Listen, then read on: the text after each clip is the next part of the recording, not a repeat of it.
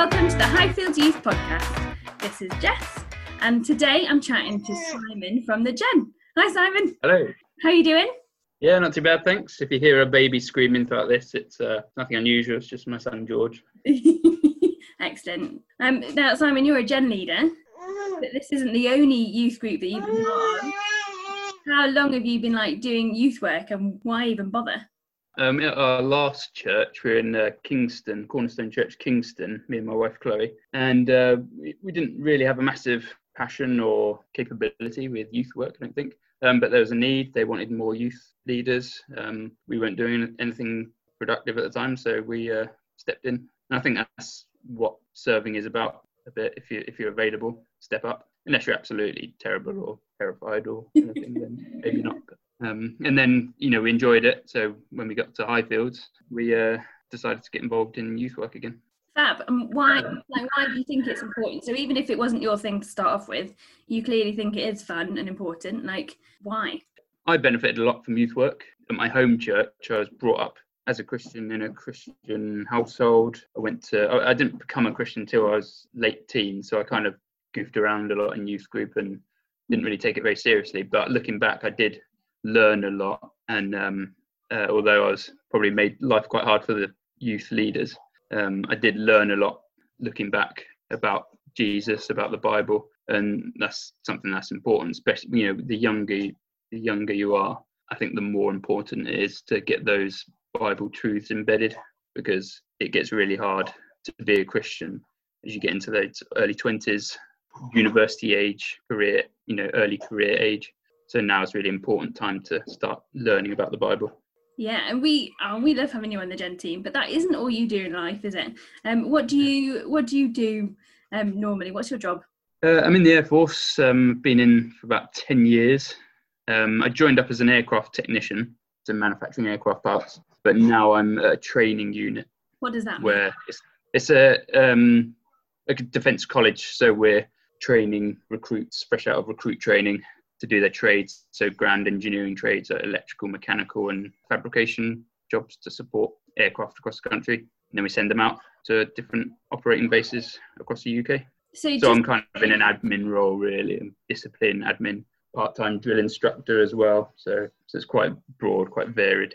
So in lockdown at the moment, what has what have you done like day to day? What's same thing really. It's probably the same problems as a lot of colleges and universities across the country. The military are quite keen to continue training, but they also want to keep that social distancing thing as well. We seem to be doing that. What's what's like something different about your job that's different to most others? I suppose because the armed forces, isn't it? So I don't think many jobs fire live ammunition. Um, no, they don't. Uh, and I don't think many people get asked to, you know, go across to other parts of the world and dangerous places they don't really know much about. In the armed forces, you they can ask you to go anywhere they want, really, and potentially at a short notice. That's the major difference, really. A lot of it's the same because it comes under civilian regulations as well, but there's always that element of um, you know you've got a job to do in this country, but you you may be asked to do it overseas as well. And then like, and I just remember like, Remembrance Day, you were you were part of a parade.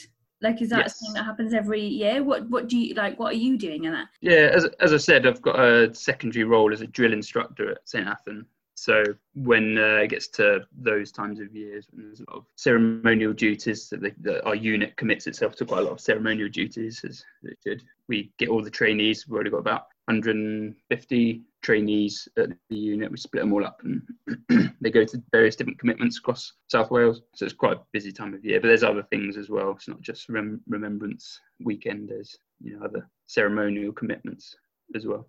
Do you enjoy being part of those? Uh, yeah, it can be. Um, it's, it's a lot of work um, because I'm there as an instructor. So if it if it all goes wrong and looks terrible, they'll point the finger at me. So uh, how much planning does it take? Quite quite a lot. Um, it's got to look good. Otherwise, the whole point in drilling ceremonial events is to make the military look good. So if it looks bad, then it's kind of failed as an operation. So yeah, uh, yeah a lot of practice. Yeah, Ben. Um, are there any particular challenges, like in your job, about being a Christian? in the military, it's quite a different um, it's quite a different way of talking to each other, quite a different sense of humour. Sense of humour is very dark, um, which I kind of get used to, but you're kind of expected to join in, you know, foul language as a part of normal polite conversation in the military, which is when I'm in other circles, it, I still find it quite surprising that people don't swear every other word. Um, okay. So in that respect, you're kind of expected to join in that side, but in a sense, that makes you stand out as very different if you don't join in. And people are very open in the military. They're they're not shy to ask you about what your beliefs are. Mm. Um, people are very not aggressive with the way they come across, but you know, um, forthcoming in the way they talk to each other. So, uh, in a sense, it makes it easier to be a Christian, but practically, it's it can be quite difficult because you're always conscious of how different you are. Are there many things that you know of in your workplace, like with people who you work with? Not many, no. Um, the only uh, other Christian, I say in inverted commas, is the padre, but they're not often Christians, so they would have the role as it's always very annoying to me. they have the, the spiritual yeah. capacity, as it were, in the military, and they're very rarely Bible believing Christians. So it can be quite confusing to people that the message that these padres and chaplains give. Yeah. But every now and then you get a padre or chaplain who is a Bible believing Christian, but not often. But apart from that, there's no one else on the unit, as far as I know, who's who claims to be a Christian. I think that must be quite difficult. Yeah, it's the importance of. I mean, it's might not be any more difficult than someone who's in, you know, theology college or something yeah. like that, where you'd expect to be surrounded by Christians but aren't. Um, but that's the importance of having your small groups at home and your your Christian home life and uh, yeah. your life groups and church groups and things. And it means that you know like what some of our kids at the Gen are going through because yeah. a lot of them are on their own in school. Exactly. And it's not going to be too long before they're essentially plunged into that environment where they go to university and they find it's quite a hostile environment to be a Christian. But then you've got that foundation, that, that um, rooting, as it were. What um so what advice would you give to like our older youth who are about to be going into the workplace, about to be going into university? What advice would you give them, knowing that there are some of these tougher times ahead? It's all down to the church, really. Um, in the military it's a bit different because sometimes you don't know where you're going to end up. But if you're choosing a university or you're choosing a job or a move of some sort, base it around a good church. So think ahead. Non Christians don't have that problem. They don't need to be near a good church. But if you if you know what you want to do, so you want to go to university, base it on a good church rather than a good university or or a good career. Because if you're not in a church or you're not in a Bible believing church, you're not going to survive as a Christian because you don't have that support. That's great. That's really helpful. And my last question, same question for everybody. Have you got a song to sum up your week? Or just a favourite song that you're currently listening to?